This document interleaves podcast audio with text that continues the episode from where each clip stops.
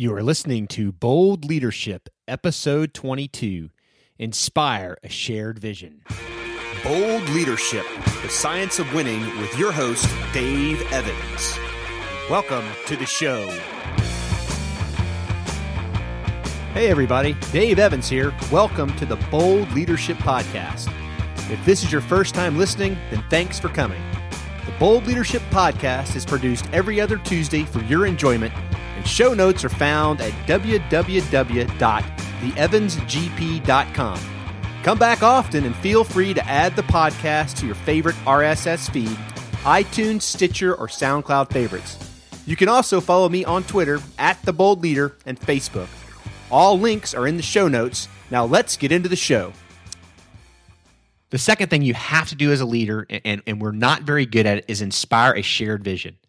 I mean, I know we all talk about mission, vision, you know, key key performance indicators, objectives, and whatnot, but nine times out of ten, the boss has a vision, and it's his vision. It's not the team's vision. If you really want to get buy-in, you've got to inspire a shared vision. So how do you do that? I mean, what does it mean to have a shared vision? Well, you, you got to get buy-in. You've got to bring your team into the fold, your young leaders into the fold, and say, This is what I'm thinking about for our vision. What are your thoughts? How do we make this vision a reality? How, how do you see this vision happening? What changes do we need to make to this vision? Now, you bring the team in and you have an inspired, shared vision. The performance of your team goes up dramatically. And it goes up dramatically because they have buy in and they share in your vision and it's inspired in the team. And then they sell your vision to the rest of the team. So, an inspired shared vision is is vital to the success of an organization. I can tell you my my last command tour, I had the privilege of commanding an organization over a combat unit over overseas, and and we had been in country about five days. I'd been in command about five days, and, and I get a call at one in the morning um, that that our airplane was coming off station for a problem, and that's all I knew. Um, to say I was frustrated is is probably a, an understatement. Um, a, I didn't know why they were coming home, and, and B, I didn't know what was going on. And, and that's a bad place to be as a boss. And they were trying to get information back to me. Um, I can tell you, I, I, spent the next two hours while they were flying back preparing what I was going to say and how I was going to handle the situation.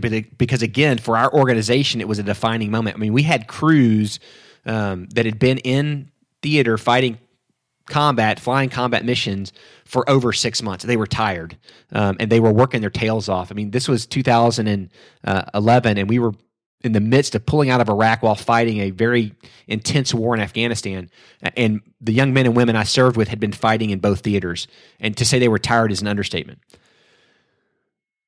What I what I found out and, and how we handled this was was very very um, interesting, and the impact was even more interesting. And I'll get in that, just get into that in just a second. But what we did is as I showed up at the squadron when the crew landed and, and they walked into the briefing room and I, I looked at the, the, the group of 30 people that were on the airplane. I, I said, you know, what's going on? What happened? Well, the response was, well, sir, nothing was going on. It was quiet. We didn't see any reason we needed, we needed to be up there. Uh, at that point, um, I shared, I shared a very, very important lesson with them, and, and it's this: uh, we had a young soldier from Oklahoma, Private Serena Butcher, uh, that had been killed by an uh, explosive device on the side of the road five days earlier. I mean, she was one of us. Um, I shared the story with the young men and women and said, "Look." It may have been quiet, but what would have happened if a young soldier that you knew had been killed on the side of the road because you thought it wasn't important for you to be up there? I can tell you the mood in the room went extremely somber. Uh, I, I, think they got it at that point. But more importantly, it was very apparent that we had a, a vision problem in the squadron. Uh, the crews were tired. They, they didn't like quiet. Uh, they wanted it to be busy. And I can tell you in combat, especially flying airborne coverage, you never want it to be busy. If it's busy, that means people on the ground are getting shot at. And our young people were so fired up to go do the mission and, and, and win the war that they wanted it to be busy so they could win it faster. But what, what we d- determined was that we needed to adjust our vision. Um, so over the next week, we looked at the organization, we, we identified that this was a challenge, and we had a mindset change. Uh, our motto for the rest of our deployment was quiet is good. We want to be on station and we want it to be quiet and we don't want to be busy because if it's busy, people are dying. Now, It took us about two weeks to hammer that into their heads. Um, but the result, the result is what was amazing.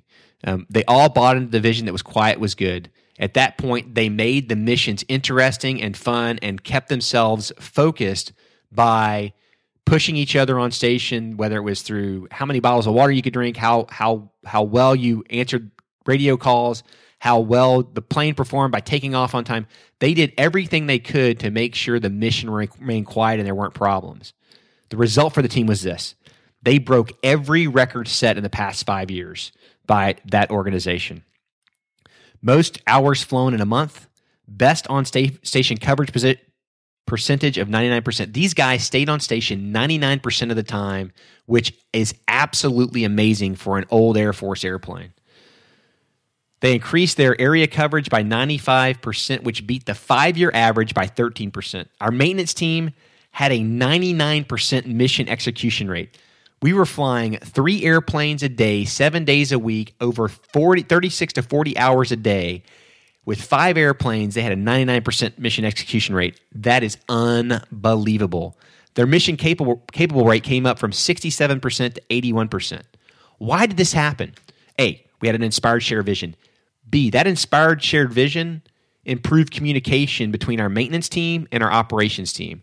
These guys were working together because they wanted to be hugely successful and do things that nobody else had done because they bought into quiet is good. And we're going to be up there to make sure it's quiet every day, and we're not going to let you get hurt, and we're going to make sure you get it home to your family. It's probably the most exciting experience of my life, and, and I will tell you, I didn't realize what the statistics were until the end of our, our tour over in, in the Middle East. And, and I'll tell you, even to this day, I get choked up thinking about it because when I looked at those numbers for my change of command speech, um, I was pretty choked up. Uh, I can't tell you I've never been more proud of a group of individuals. They were young, they were inexperienced, they went and did great things for our country, and they're great Americans. But they did it because we established an inspired share vision and we had buy in from the team. I am Dave Evans, and this has been Bold Leadership.